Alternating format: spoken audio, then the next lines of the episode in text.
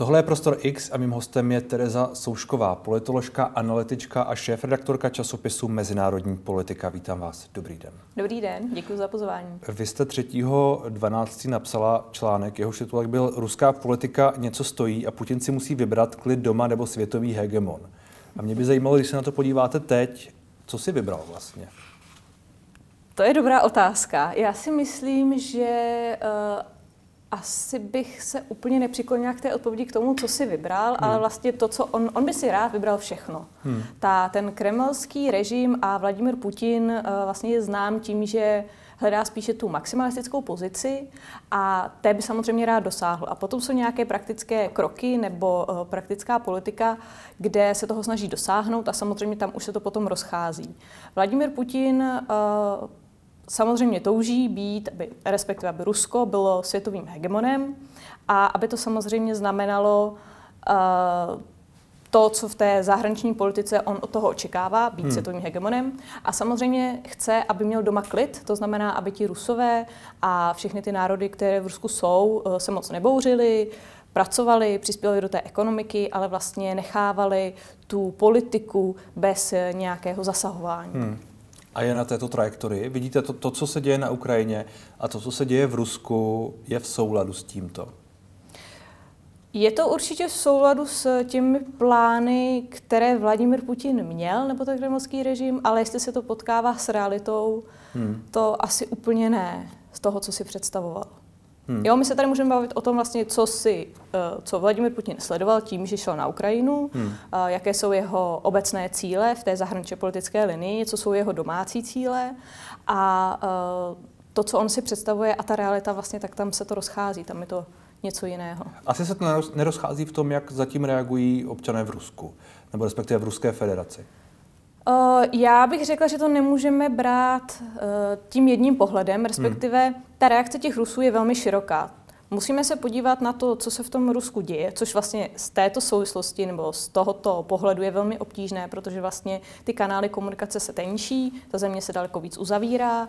A když se podíváme třeba na protesty Rusů proti, eh, proti válce na Ukrajině, které probíhaly, samozřejmě ne tak masově, jako bychom my si to představovali, a jak by možná bylo záhodno. Nicméně musíme se na to opět podívat z pohledu uh, těch Rusů v tom Rusku, to, co vlastně hrozí za postihy, pokud uh, budete přistiženi při například i komentování věcí, teď hmm. už ne na Facebooku, teda, ale na jiných sociálních sítích, Případně jsou známy případy, kdy, eh, kdy lidé protestovali, že u metra drželi papír, kde bylo napsáno ne válce a během prostě minuty, dvou byli okamžitě zatčeni a za to prostě hrozí v Rusku až 15 let vězení. Takže vlastně z jedné strany, když bych to nějak měla schrnout, z jedné hmm. strany jsou tam Rusové, kteří samozřejmě jsou proti válce, někteří aktivně protestují a a dlouhou dobu třeba vystupovali proti tomu režimu, snažili se nějakým způsobem s ním bojovat.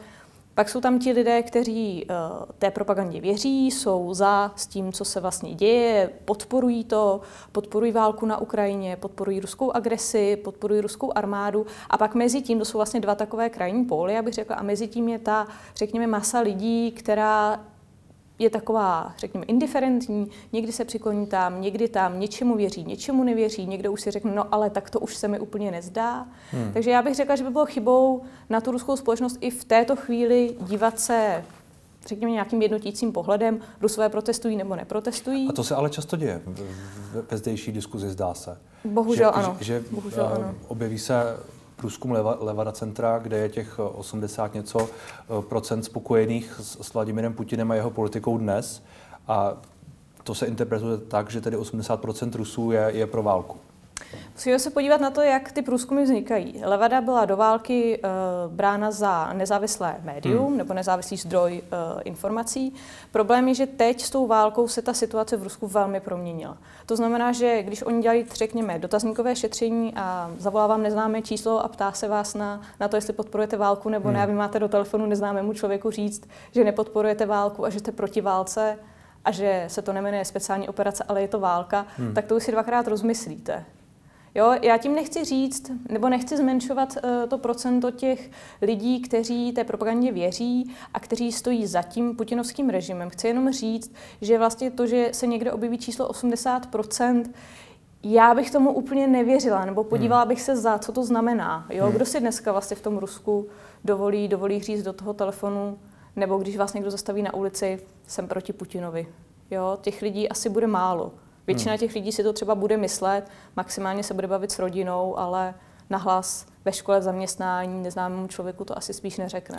Čili uh, ten závěr z těch vašich slov je, je, je takový, že je tu nějaká, nějaké extrémy na obou stranách. Předpokládám, že asi uh, ta, ta část Rusů, kteří vysloveně podporují Vladimira Putina a mm, tu jeho propagandu a tak dále, je asi větší než ta, která je, je ochotna nějak otevřeně protestovat v tuhle chvíli. A, tak taky bych to tak viděla. A ta masa uprostřed, kterou jste zmínila, která se tak jako různě něčemu věří, něčemu nevěří, přikladňuje se na jednu nebo druhou stranu, je, to je většina. Nebo jak to vidíte? Tak určitě, určitě. Já bych řekla, uh, jakoby to, co se bavíme teďka o Rusku, není vlastně nic zvláštního. To funguje v každé hmm. zemi, jo? že máme prostě dva nějaké krajní póly, které jsou, řekněme, třeba hodně slyšet, hodně hmm. viditelné. A mezi tím je prostě spousta těch, řekněme, běžných lidí, jejichž hlavní moto je, chci si hlavně žít ten svůj život, politika mě nezajímá, jsem, v Rusku je to teďka hodně populární v úzovkách být apolitický. Bohužel v této situaci, v situaci, kde je válka, kdy Rusko napadlo Ukrajinu, tak vlastně tenhle ten postoj uh, už, uh, aspoň teda z mého pohledu, není možné dál zastávat. Prostě teď je ta situace taková, že vlastně každý ten jednotlivý Rus si hmm. musí vybrat tu stranu. Hmm. Jo, I když vlastně mnozí nechtějí, nebo se nějakým způsobem více nebo méně přiklání na tu, uh, řekněme, prokremelskou stranu. Hmm. Jo, proč to tak je, to se asi budeme bavit dál. Hmm. A proč to tak je tady? Samozřejmě velkou, velkou roli v tom hraje uh, ruská propaganda, respektive to, jak ten režim uh, buduje ten svůj mediální obraz, jak komunikuje směrem k těm občanům, což není samozřejmě záležitost posledního roku ani posledních několika let, je to vlastně záležitost od roku 2000, kdy hmm. Vladimir Putin s, přišel k moci a vlastně poměrně rychle pochopil, že pokud se mu podaří ovládnout média, podaří se mu ovládnout ten veřejný prostor, ten narrativ, jakým způsobem vlastně vykládá ať už dějiny, tak svoje politická rozhodnutí a zahraniční politiku, tak vlastně tím může jenom získat.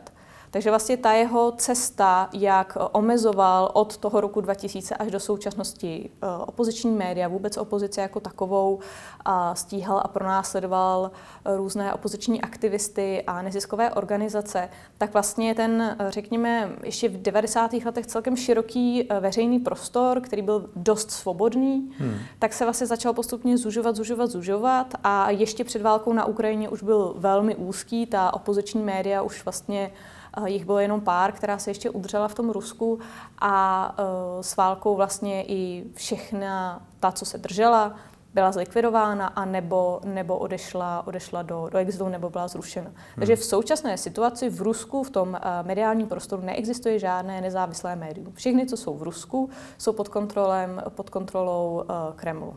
Hmm. Až na nějaké drobné regionální média, která vlastně nemají, řekněme, žádný nebo minimální vliv. A to je tedy hlavní, hlavní příčina toho? To je hlavní příčina toho, proč tolik lidí je tam, kde je? Úplně nevím, jestli bych řekla, že to hlavní příčina těch příčin bude určitě více, ale uh, já si myslím, že to závisí nebo souvisí to s tím, uh, s tou historií těch, eh, toho hmm. Ruska. Hmm. Jak, k jakým vlastně narrativům tam došlo ke konstrukci, ať už do minulosti nebo do budoucnosti. Hmm. To, co vlastně... A ten režim si moc to není o tom, že on by si to vlastně vymyslel z ničeho nic a potom to implementoval. On vlastně velmi umně reagoval na to, uh, na to, vlastně na co ti Rusové, řekněme, slyšeli, co chtěli a co očekávali. Například, a dost často se mluví o tom i v našich médiích, o rozpadu Sovětského svazu, hmm. jakožto Uh, tak jak to Putin nazval, hodně se to, hodně se to uh, reprodukuje, ten jeho citát jako o největší geopolitické katastrofě poslední éry, posledních sto let. A vlastně tady vidíme to, že mm, mnoho z těch Rusů eh, reagovalo citlivě na to, že eh, byl sovětský svaz, byla to nějaká velmoc světová a měla tu prestiž na té světové scéně.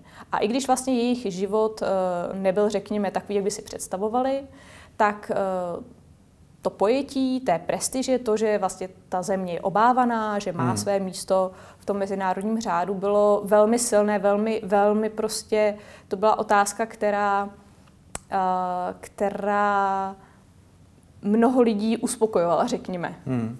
A když potom vlastně Vladimir Putin přišel po velmi takových radikálních divokých 90. letech a začal vlastně postupně uplatňovat tuto rétoriku, že Rusko vlastně má svoje právoplatné místo ve světě, že si zaslouží být tou velmocí právě proto, protože na to má, má na to zdroje, má to vlastně jako historickou úlohu a začal zdůrazňovat tu historickou úlohu uh, té Ruské federace, tak spousta lidí vlastně na to začala slyšet a říkala si, jo, tak my bychom radši asi byli ti, kteří mají tu velkou zemi, která je velmocí, než nějakou okrajovou zemí hmm. rozvojového světa, řekněme. A to je tedy to, ta součást té, té, té dnešní argumentace. A toho, proč část lidí třeba, já nechci moc generalizovat, protože já chápu, že asi tak jste to myslela, že ta úplná generalizace toho eh, ruského obyvatelstva na jednolitou hmotu, které dáme pak nějakou nálepku, v tuto chvíli asi co nej, nejnegativnější, není úplně šťastná. Přesně tak. Určitě si generalizací ničemu nepomůžeme. Hmm. Eh, Nepom- objevují, nepomůže tak... nám to vysvětlit nebo pochopit lépe tu situaci. Možná, se, hmm. možná jste zaznamenala uh, diskuzi, mluví o tom lidé, jako je Aleksandr Mitrofanov, a, a další, eh, kteří používají spojení jako barbarská civilizace a, a podobně. On to má nějakým způsobem podložené argumenty a svoji, svoji zkušenosti životní. Je tohle něco, co je, co je ještě na místě, nebo jak to vidíte? Myslím si, že kolektivní vina a jakýkoliv determinismus asi není na místě u žádného národa. Já chápu um, to, že vlastně to, co jsme viděli v médiích, co se stalo v městech, jako je Buča a Irpiň a vlastně hmm. veškeré ty zvěrstva, které, kterých se dopouští ruští vojáci na Ukrajině, volají po nějakém vysvětlení, že prostě lidi chtějí, chtějí nějakým způsobem pochopit, proč k tomu došlo, jak je možné se dopustit takových nehorázných zvěrstev. A uh, odpovědi se hledají různě ale nemyslím si, že bychom si pomohli v chápání toho, co se tam stalo, nebo to, co se děje nějakým determinismem, ať už geopolitickým, geografickým, sociálním, nebo to, že uh, někdo má v krvi krutost. Hmm. Jo, já si myslím, že spoustu těch věcí odhalíme, že, uh, že nepatří do našeho století, když si to převedeme na jiný národ, na jiný konflikt. Jo, opravdu, myslím si, že tímhle se opravdu nepomůžeme. Hmm ty otázky, které jste si položila ohledně těch, eh, té buči, řekněme, tak na něj jsou odpovědi, které například vychází z nějakých ruských uh, historických nebo jiných specifik. Teď asi úplně nerozumím té otázce. Když, když jste říkala, hmm. snažíme se pochopit a tak dále, to, co se hmm. stalo v Buči, a hmm. snažíme se to nějakým způsobem racionalizovat třeba tou kolektivní vinou nějakou nebo nějakým uh, něčím, tak vy na, na to pochopení máte nějakou odpověď? Máte, dokážete to nějakým způsobem vysvětlit? Hmm. Nemám, bohužel ne. Uh, Rovněž jsem, eh, jsem četla příběhy, viděla jsem fotky a byla jsem zhrozená toho, co se stalo, protože to je obrovská lidská tragédia, katastrofa, ale eh, která nemá ospravedlnění, ale zároveň nemá vysvětlení, nebo respektive je to prostě agrese člověka hmm. vůči člověku a je to na tom daném člověku, který to páchá. Hmm. Není to o tom, jestli je Rus, Němec, Čech nebo Američan. Hmm. Jo, je to, eh, je to prostě... A z vašeho, z vašeho hmm. pohledu... Uh... Jako nemyslím si, že by to, že, že je někdo Rus, pardon, hmm. že je někdo Rus, nebo že má nějakou národnost nebo etnicitu, by ho jako determinovalo k tomu, že se bude chovat krutěji než jiný člověk. Uh, tomu rozumím. Uh, hmm. Třeba uh, Michal Romancov, váš kolega z, z Univerzity Karlovy tu, tu eh, se mnou mluvil o tom, že tam hraje roli nějaká historický, nějaký historický vývoj, například ne specificky tedy v tom, že eh, ti lidé eh, páchají cokoliv v Buči, ale v tom celkovém přístupu Ruska k té válce nebo k Vladimíru Putinovi nebo a tak dále, že se prostě nikdy neměli dobře, Rusové, řekněme, nebo vždycky se měli hůř než, než jejich západní sousedé a že to nějakým způsobem vede k tomu, jak se chovají dnes. Já, já vím, eh, na jaký typ argumentace míříte. V podstatě ono se hodně mluví o tom, že eh, ty poměry v té ruské armádě jsou tak uvolněné, že hmm. vlastně ti vojáci za to nikdo nepotrestá. Ano. Nepotrestají jejich velitelé, jejich velitelé nepotrestá její jejich velitelé a vlastně uh, to, jak funguje ruská armáda, tak dost často je založen na tom, eh, že vlastně oni kradou různý, eh, různé věci, co najdou a mohou si to dovolit a tak už s tím vlastně do toho i jdou, že si tam jako nakradou. Hmm. Jo? Že tak vlastně je to, to je přesně o tom, eh, o čem, o čem ta debata je, že to tak bylo, řekněme, dříve hmm. a bylo to akceptováno. A tím způsobem vlastně ta armáda funguje doteď. I když to samozřejmě nikde není oficiálně napsáno, ale vlastně všichni tak nějak vědí, že když, eh, když dobudou nějaká území, tak vlastně ti vojáci je tam dovoleno drancovat nějakým způsobem a odvést si domů nějaké věci na hmm. přilepšenou. A nikdo to vlastně neřeší. Jakou roli v tom, eh, kde jsme dnes, nebo kde je Rusko dnes, eh, hráli, hrála ta 90. léta? To je otázka, která by určitě vydala na celý seminář. um, podstatě 90. léta byla uh, léty, kdy se Rusko hledalo. Hmm. Jo, kdy se uh, Sovětský svaz se rozpadl a najednou byla potřeba redefinovat absolutně všechno jak z hlediska domácí politiky, tak eh, zahraniční i domácího uspořádání. Tam byl velký souboj o to, jak ta země bude uspořádána, hmm. jak bude uspořádána federace, jak eh, velkou sílu bude mít to federální centrum v Moskvě a jakou sílu budou mít regiony. Vlastně vel, velmi dlouho byl souboj mezi právě prezidentem Jelcinem v 90. letech a regiony.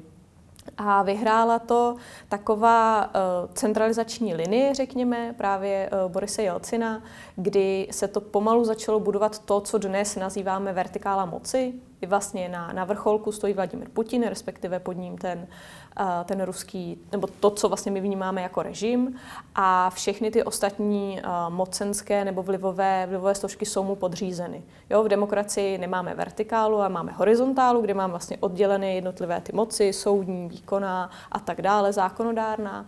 A vlastně v tom Rusku se to tak přehodilo do té vertikály hmm. a dnes vlastně vidíme tu centralizaci, tu kontrolu, která jde právě z toho jednoho centra centra dolů do všech těch složek té společnosti.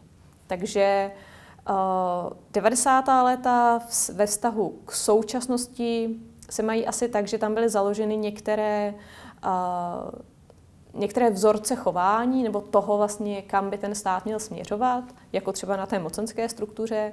Uh, boj proti médiím, samozřejmě hmm. to samozřejmě už začalo ta, také v té době, to, že, že jsou některé věci, o kterých je lépe, aby novináři nevěděli, aby se o nich veřejně nemluvilo a jaké jsou prostředky toho, uh, toho dosáhnout. Takže uh, řekněme, Vladimir Putin se asi podíval, co v 90. letech fungovalo, co nefungovalo a co nechtěl, aby fungovalo a podle toho se potom zařídil, nebo nejenom hmm. on, ale celý ten jeho režim. Hmm. 90. léta v Rusku jsou, jsou kromě toho všeho, o čem jste mluvila, eh, symbolizována taky korupcí a taky tím, že z Ruska odcházely peníze do, do zahraničí. Tohle je něco, co třeba může hrát uh, roli v tom, že běžní Rusové to můžou vidět tak, že tehdy se kradlo a teď se nekrade. To si úplně nejsem jistá. Já si myslím, že v tom Rusku to obecné pojetí je, že se kradlo, hmm. krade hmm. a bude krást. Hmm. A záleží, kde vlastně ten daný člověk na té linii je. Hmm. A teďka zase Co z toho má? generalizuju, generalizuju, což asi eh, není, není, není úplně nejlepší, ale abychom si to představili, tam vlastně spíš jde o to, že uh, Korupce u určitých lidí není vnímáno jako problém, který by se měl vymítit, ale spíš to, že by ten člověk chtěl být součástí těch korupčních, hmm. korupčních schémat a vlastně z toho něco mít. A ten režim, ten kremelský režim je vlastně na tomto postaven, na té korupci. On to hodně krásně ukazoval Alexej Navalný v těch svých videích a tam vlastně on byl tak populární, protože vlastně cílil na to, co tu společnost pálí, ta korupce. Jo, pro Alexeje Navalného korupce byla takovým uh, všespásným problémem, řekněme, vyřešíme korupci, vyřešíme absolutně všechno a Rusko bude demokratické a bude skvělé, což tak úplně nefunguje. Ale jako pro mobilizaci těch lidí to vlastně fungovalo. A já si myslím, že na tom je krásně vidět to, jak, jak právě ta korupce funguje v tom, řekněme, ruském narrativu nebo v tom uvažování. Hmm. Jak moc se uh, Rusko změnilo za ty poslední asi dva měsíce, řekněme, nebo prostě od 24. února? To je těžká otázka, protože vlastně my moc nemáme, jak se to dozvědět. Hmm. Nevidíme tam. Nevidíme to. Tam nejsou vlastně média, která by o tom informovala, ty zdroje informací jsou velmi omezené a většina informací probíhá tak, že každý, kdo se zabývá, řekněme, Ruskem, tak má nějaké své kontakty na místě, nějaké přátele, nějaké kolegy, spolupracovníky a ti mu vlastně říkají to, co oni vidí. Hmm. Ale není to tak, že by se vlastně podařilo obsáhnout všechno od Moskvy po Vladivostok, takže je to hodně personalizované a ještě se do toho právě míchá i nějaký strach toho, že se lidi bojí i třeba mě, do zahraničí po nějakých kanálech, které vlastně jsou považované třeba za bezpečné, říct vlastně to, co si myslí, nebo mluví v náznacích, nebo říkají, radši se o tom nebudeme bavit, nevím, kdo mě poslouchá. Taková je vaše zkušenost? To je moje zkušenost. Že když jste v kontaktu s kolegy v Rusku nebo s někým v Rusku, tak uh že je tam až takhle ten strach jakoby pro, prolezlý. Samozřejmě, že to není, to není úplně u všech, jo, jsou to zase, jsou to nějaké, říkám asi jako příklady, hmm. někde to funguje takhle, někdo otevřeně, otevřeně o tom hovoří, potom spousta lidí z Ruska odešlo, emigrovalo, ať už do, do Evropy nebo vlastně e, do těch stran bývalého Sovětského svazu a ten trend vlastně pokračuje. Ti, a to jsou většinou ti opozičně naladění lidé, případně členové nějaké opozice, neziskové organizace, aktivisti, kteří se vlastně snaží z toho Ruska odejít. Hmm. Je pozice Vladimira Putina teď tak neotřesitelná, jak se může zdát zvenku? To je další otázka, na kterou nevíme odpověď. Musíme si uvědomit, že ten režim je opravdu uzavřený. My to, hmm. co vidíme, je taková fasáda, kterou vlastně ten režim nás vy jste zmínila, Vy jste zmínila tu vertikálu moci. Mm. Na jejímž vrcholu je ten Vladimir Putin, pak tam jsou nějací uh, ti silovici a, a, a podobně. Um, ale ti vždycky, ty vždycky nebyly nutně tak, uh, řekněme, tak velkou součástí, možná úplně, úplně pevnou toho, co, co, co dělá ten prezident. Nebo byly? Bylo to vždycky tak, jak je to teď? Určitě to tak nebylo, protože každý režim se mění. Hmm. To je základní pravidlo politologie, všechny režimy se mění. A Oni jsou na to různé teorie, vlastně každý, eh, řekněme, vědec, který se tím zabývá, tak k tomu přistupuje trochu jinak. Nicméně eh, my vidíme Vladimira Putina jakožto osobu, která je na čele a která hmm. má rozhodovací pravomoc a za ním je nějaká více či méně viditelná soustava různých, jak jste říkal, siloviků, různých vojenských eh, představitelů, představitelů toho bezpečnostního aparátu, dalšího administrativy, oligarchů, majitelů velkých továren, průmyslů, přátel a zpřízněných, zpřízněných eh, lidí. Takže vlastně ten režim je tvořen velmi pestrou soustavou lidí, kteří jsou navzájem provázáni nějakým buď až osobními vztahy nebo, nebo profesionálními podle toho, kde vlastně se nachází, jaká je jejich, jaká je jejich pozice. A ti všichni dohromady tvoří nějakým způsobem ten režim. A my vlastně v tuto chvíli, protože, jak říkám, ten režim má vlastně nějakou fasádu a hmm. tak se prezentuje a uh, jen jako málo kdo vidí vlastně za tu fasádu a i tak uh, ty vztahy a to vlastně, jak dochází třeba k tomu rozhodovacímu procesu, není vždy úplně transparentní pro hmm. nás a zvlášť nás v zahraničí. A teď vlastně, když nemáme vůbec žádné informační zdroje, nezávislé informace, nebo se to velmi, velmi stenčilo, tak vlastně my ještě méně víme, jaké vnitřní procesy tam probíhají. Takže hmm. když se nám z jedné strany může zdát, že ten uh, Vladimir Putin a ten jeho režim má velmi silnou pozici, tak vlastně my nevíme, co se děje za tou fasádou. Možná je to velmi vratké a možná třeba zítra tam dojde k nějaké změně, k puči nebo převratu nebo revoluci, což revoluci spíše asi ne, to by, to by eh, zahrnovalo i, i Rusy a uh, nějakou občanskou aktivitu. Nicméně vlastně my v tuhle chvíli se můžeme akorát dohadovat. Hmm. Ta občanská aktivita tedy je podle vás vyloučena do této míry? Já si nemyslím, že v současnosti by v Rusku probíhaly masové demonstrace, které by měly za následek toho, že by ten režim vlastně skončil, nebo že by Vladimir Putin odešel. Když se hmm. podíváme trochu zpátky do Běloruska, tak tam jsme viděli obrovskou občanskou mobilizaci, aktivitu obrovského množství lidí, do té doby nevýdaného. Ty protesty vlastně překvapily úplně všechny, protože nikdo nevěřil, že by, že by Bělorusové mohli tak masivně demonstrovat.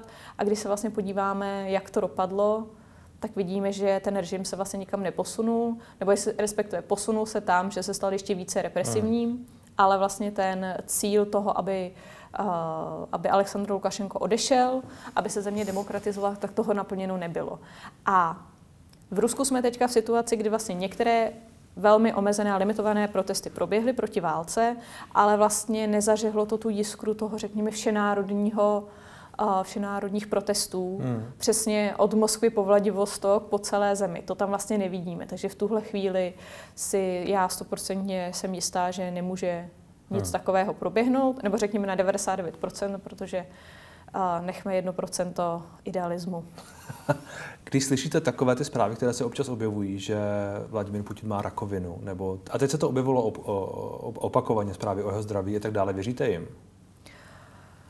Uh, upřímně řečeno, nevěřím tomu, protože mám pocit, že je to takové chytání se stébla, hmm. že se vlastně snažíme z různých úhlů pohledů vysvětlit teda, co se děje, co se neděje, děje, proč, uh, proč ten režim nebo ten Vladimir Putin, ty jeho kroky jsou tak nepředvídatelné. A vlastně to není novinka. Já bych řekla, že jedna z nejzas, početně nejzastoupenější literatury jsou takové ty neschválené biografie Vladimira Putina. Hmm to uh, posledních, posledních 20 let si myslím, že kdo tohle píše, zabývá se tím, tak už je milionář. A, a je to stále populární, kde se prostě objevují všemožné teorie od eh, nějakých zdravotních dispozic, psychických po fyzické a někdy ty teorie jsou, uh, jsou hodně, uh, hodně uh, fantaskní až, hmm. ale úplně si nemyslím, že i kdyby, i kdyby Vladimir Putin rakovinu měl, tak jak nám to vlastně pomůže, nebo jak to pomůže Ukrajině. Hmm. Jo? Nehledě na to, že asi dělat analýzu z médií a z mediálního obrazu toho, co vidíme na obrazovce, hmm. to asi taky úplně takhle medicína nefunguje.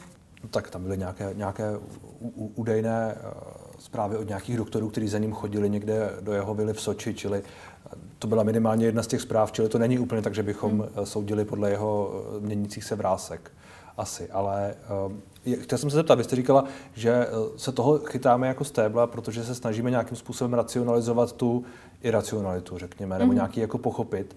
A tedy vy ale máte pro tu iracionalitu nějaké, nějaké eh, logičtější uh, vysvětlení, řekněme. Já chápu, že byste rád, abych vám řekla nějaký recept. A tak to bylo. To já bych taky ráda měla nějaký recept. Nevím, podle mě, podle mě uh, jakoby vysvětlit nějaké iracionální chování v tuto chvíli hmm. moc nelze. A nebo je to vůbec iracionální? Já vždycky jako vlastně si říkám, jestli, jestli se nám to nezdá iracionální, ale vlastně je to z pohledu Ruska, hmm. uh, nutno říct, uh, velmi racionální, protože ta cesta, jak jste řekla, ke světové hegemonii nebo minimálně ke světové uh, váženosti nebo strachu z, uh, nějak tudy možná vede. To je další otázka, jako jak my hodnotíme racionalitu, iracionalitu a jestli to, co nám z našeho středoevropského pohledu se zdá iracionální, z toho ruského pohledu, z pohledu toho režimu se zdá vlastně racionální nebo jako hmm. dobrý krok. Já si myslím, že tohle jsou otázky, které my bychom teď velmi rádi věděli, ale vlastně dozvíme se je prostě až někdy, až režim nebude a hmm. otevřou se archívy, tak tehdy zpětně budeme moct rekonstruovat to, co se tam dělo a říci, aha, oni dělali tohle, protože. Hmm. Jo, a to se ale bohužel teďka s určitostí prostě nemůžeme říct. Můžou v tuhle chvíli fungovat sankce nějak na to, aby mě změnili to, co se děje? Nebo to, co jsme zatím mm-hmm. viděli a řekněme, že to může být ještě nějak zpřísněno, ale asi už ne úplně zásadně. Sankce jsou uh, takový, taková dvousečná zbraň. Já mám takový pocit, že v posledních letech si vždycky cokoliv se v Rusku stalo, kdo kohokoliv zatkli, tak vždycky eh, evropská veřejnost začala volat po sankcích hmm. a měla pocit, že je to vlastně něco spásonosného. Vyhlásíme sankce, režim padne, Rusko se demokratizuje, všichni budeme žít dobře. Jo? Ten narrativ prostě byl hmm. takhle přímý. Což s těmi sankcemi takhle nefunguje.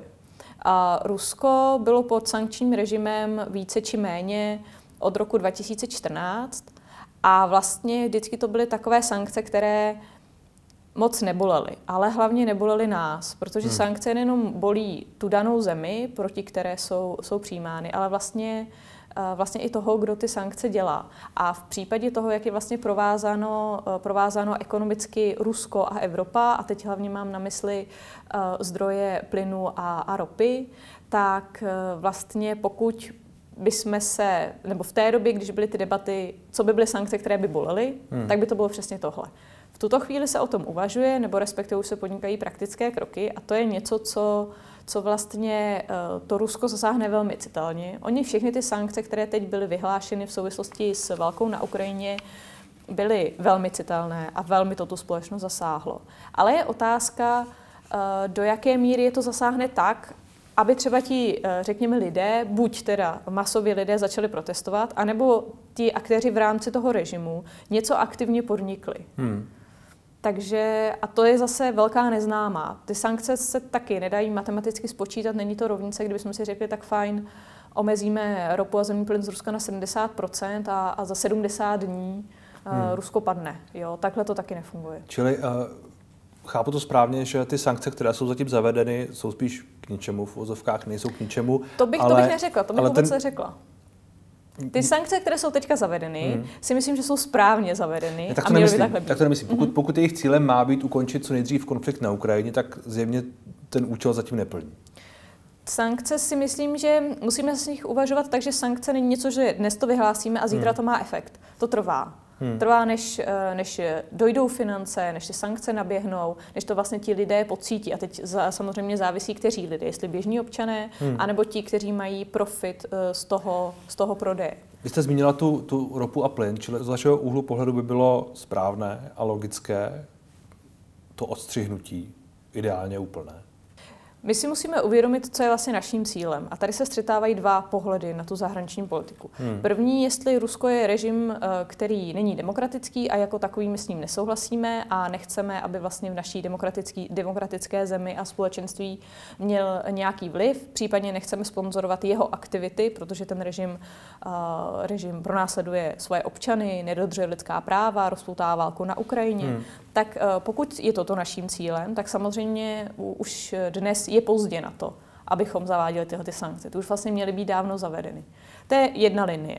Druhá linie je uh, s, řekněme, nějaké ekonomické výhodnosti, kdy vlastně chceme držet ceny za i třeba benzín, za vytápění, za, za průmysl na nějaké úrovni. Hmm. Nechceme si sahat vlastně uh, hluboko do peněženek a tehdy vlastně hledáme v té zahraniční politice ty kontrakty na tyhle ty produkty, aby byly co nejlacnější. A jestli upřednostníme to ekonomické hledisko před tím, řekněme, lidskoprávním, tak z toho ekonomického hlediska vlastně má racionalitu s tím Ruskem jednat, protože dodává, dodává ty uh, suroviny za nějakou, za nějakou nám výhodnou cenu. Hmm. A nemusíme vlastně tratit víc zdrojů na nějakou redefinici a hledání těch nových, nových zdrojů. A v té zahraniční politice a v tom, jak my chápeme tu debatu, i o těch sankcích se vlastně tyhle ty dvě Eh, dvě hlediska eh, střetávají. Takže vlastně na jednu stranu my chceme nebo nechceme spolupracovat se zeměmi, které jsou nedemokratické, která, které porušují lidská práva, nechceme sponzorovat ty režimy našimi penězi, hmm. ale zároveň bychom rádi, aby se ta cena držela eh, na těch, na těch cenách, co je teďka, a nevyrostla třeba pětinásobně. Hmm. Jo, a teď vlastně musíme volit mezi tím, teda co, co je nám bližší. No já tomu rozumím, ale zároveň hmm. jste řekla, že pokud Rusko něco zabolí, tak je to toto. Je to tak, je to tak, protože Rusko je země, je země která... A, pa, a pak si ale musíme tedy, omlouvám se, ještě znovu přiznat, že ty váhy takhle vážíme, ale pak tady už jsou i ti mrtví na té Ukrajině. Nejenom tedy to, že nesouhlasíme s tím režimem. Přesně tak.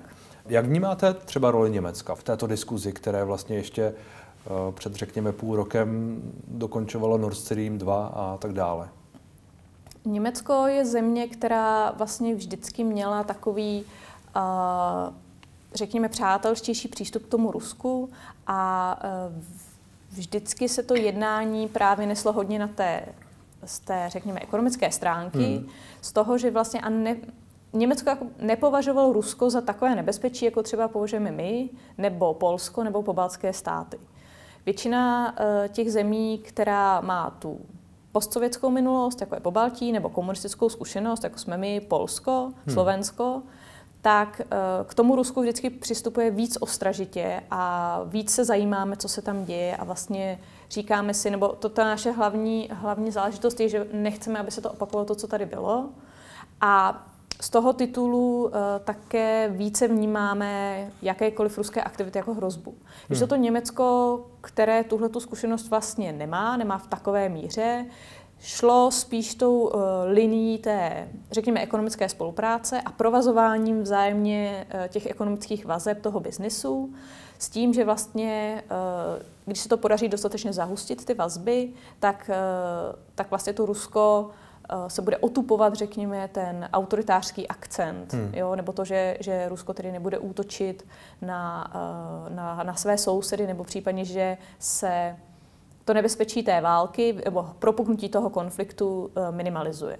Což vlastně se ukázalo teďka jako velmi, velmi nemoudré řešení, nemoudrá politika, ale je to prostě nějaké nastavení eh, toho Německa, nějaké nastavení té země, nějaké hmm. chápání eh, těch mezinárodních vztahů a to, jak to vlastně funguje. Čili, čili to eh, chápete tak, že třeba ještě relativně nedávno, kdy, kdy když se uh, Německo začalo víc přeorientávat na ten plyn a na ten ruský plyn a tak dále a probíhaly tam Chile ty, ty vazby, tak to bylo s doufáním v, v to, že to zamezí jakýmkoliv uh, agresivním útokům a tak dále. Že to, že to jako bylo takhle vysvětleno, nebo že to bylo takhle vnímáno.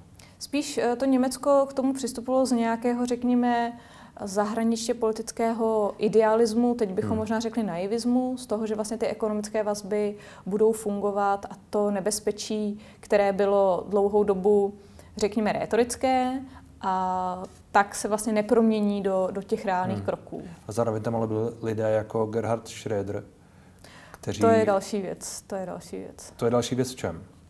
To je další věc v tom, že samozřejmě jsou postavy právě jako Gerhard Schröder, které, které mají, řekněme, výlučnější vztah k těm hmm. uh, ruským, uh, ruským koncernům a uh, nechali se tak lidově řečeno uplatit těmi ruskými penězi právě proto, aby, aby vlastně zprostředkovali nebo razili tuhle tu politiku. Hmm. A takových lidí je, je víc, je jich řada. Jsou, jsou to lidé rozhodující, řekněme, nebo jak velký vliv má to, že Rusko může někoho uplatit? A to je vlastně něco, co, eh, co Rusko dělá. Nedělá to samozřejmě jenom Rusko. Někdy se tomu říká takzvaná kaviarová diplomacie, což znamená, že eh, ty státy, které mají, eh, mají finance, tak se snaží vlastně rozšiřovat svůj vliv nejenom na té hmm. politické úrovni, nebo řekněme nejenom na té úrovni těch diplomatických vztahů, ale získávat si vlastně Eh, nějaké významné osobnosti, aby vlastně skrz ně protlačovali ty, eh, ty svoje zájmy. Takže většinou jsou to třeba takhle jako Gerhard Schröder, bývalí politikové, nebo řekněme nějací uh, současní politikové, rádci, poradci, někdo, kdo vystupuje veřejně. Hmm. Dost často se a hodně se teďka mluví o, o, vlivu, uh, o vlivu v akademické sféře, kdy, kdy, a dost často je to právě příklad uh, Ruska nebo i Číny, kdy vlastně uh, Eh, tyto státy se snaží, řekněme, uplatit věci nebo za, za nějaké výhody vlastně eh, jim poskytované eh, nějakým způsobem alternovat ten jejich pohled, který je potom prezentovaný té veřejnosti na určité, určité záležitosti toho regionu. Hmm. Jo, takže vlastně, řekněme, když se budeme bavit o Rusku, tak to znamená, že Rusko by se třeba pokoušelo eh, zasahovat do vědeckého výzkumu u nás, tak, že by motivovalo vědce říkat o tom, že Ukrajina, že to není národ, že jsou to vlastně eh, všechno Rusové, kteří mluví jenom trošku jinak, jo? což je vlastně jedno hmm. z těch hlavních, uh, hlavních, hlavních tezí té propagandy dnes. Hmm. Konflikt se nějakým způsobem vyvíjí na té, na té Ukrajině, respektive válka, asi tomu nemusíme říkat konflikt. Uh, Bavili, bavili jsme se o tom, čeho chce Rusko dosáhnout, čeho chce Vladimir Putin dosáhnout. A vidíte tam teď nějakou linii pro, možně, pro možný smír nebo pro možný, kdy už to prostě bude dost, řekněme? Pro možný smír. No, Rusko zahájilo válku na Ukrajině, takže z hlediska Ukrajiny jediný možný smír by byl, kdyby se Rusko, uh, Rusko odešlo z Ukrajiny, vrátilo Krym a přestalo hmm. podporovat uh, separatisty na východě a stálo se z východu a souhlasilo by s reparacemi, tak tehdy by určitě pro Ukrajinu uh, to znamenalo ukončení konfliktu a, a možnost ke smíru. Což uh, z dnešního hlediska úplně nevím, jestli je reálné. Spíš asi ne. Z toho ruského pohledu by tohto Eh, bylo něco absolutně nepředstavitelného. Tak, jak hmm. je ten režim nastaven teď, jaký má, eh, jaké má cíle v té, eh, v té invazi, hmm. Nebo jaké by měly být cíle té invaze, tak toto by bylo pro Rusko, to by se rovnalo porážce. A to je hmm. vlastně hmm. něco, co si ten režim sám nemůže dovolit, nemůže si dovolit vůči svým občanům a je to něco, na co by vlastně nikdy nepřistoupil. V hmm. tom nastavení, jakém ho vidíme teď. Ale zase říkám, za týden se to třeba změní, za nějakou dobu se to změní. Já to rozumím, ale jaký to má tady konec? Realistický, řekněme, Realistický konec. z našeho současného pohledu. Válka na Ukrajině?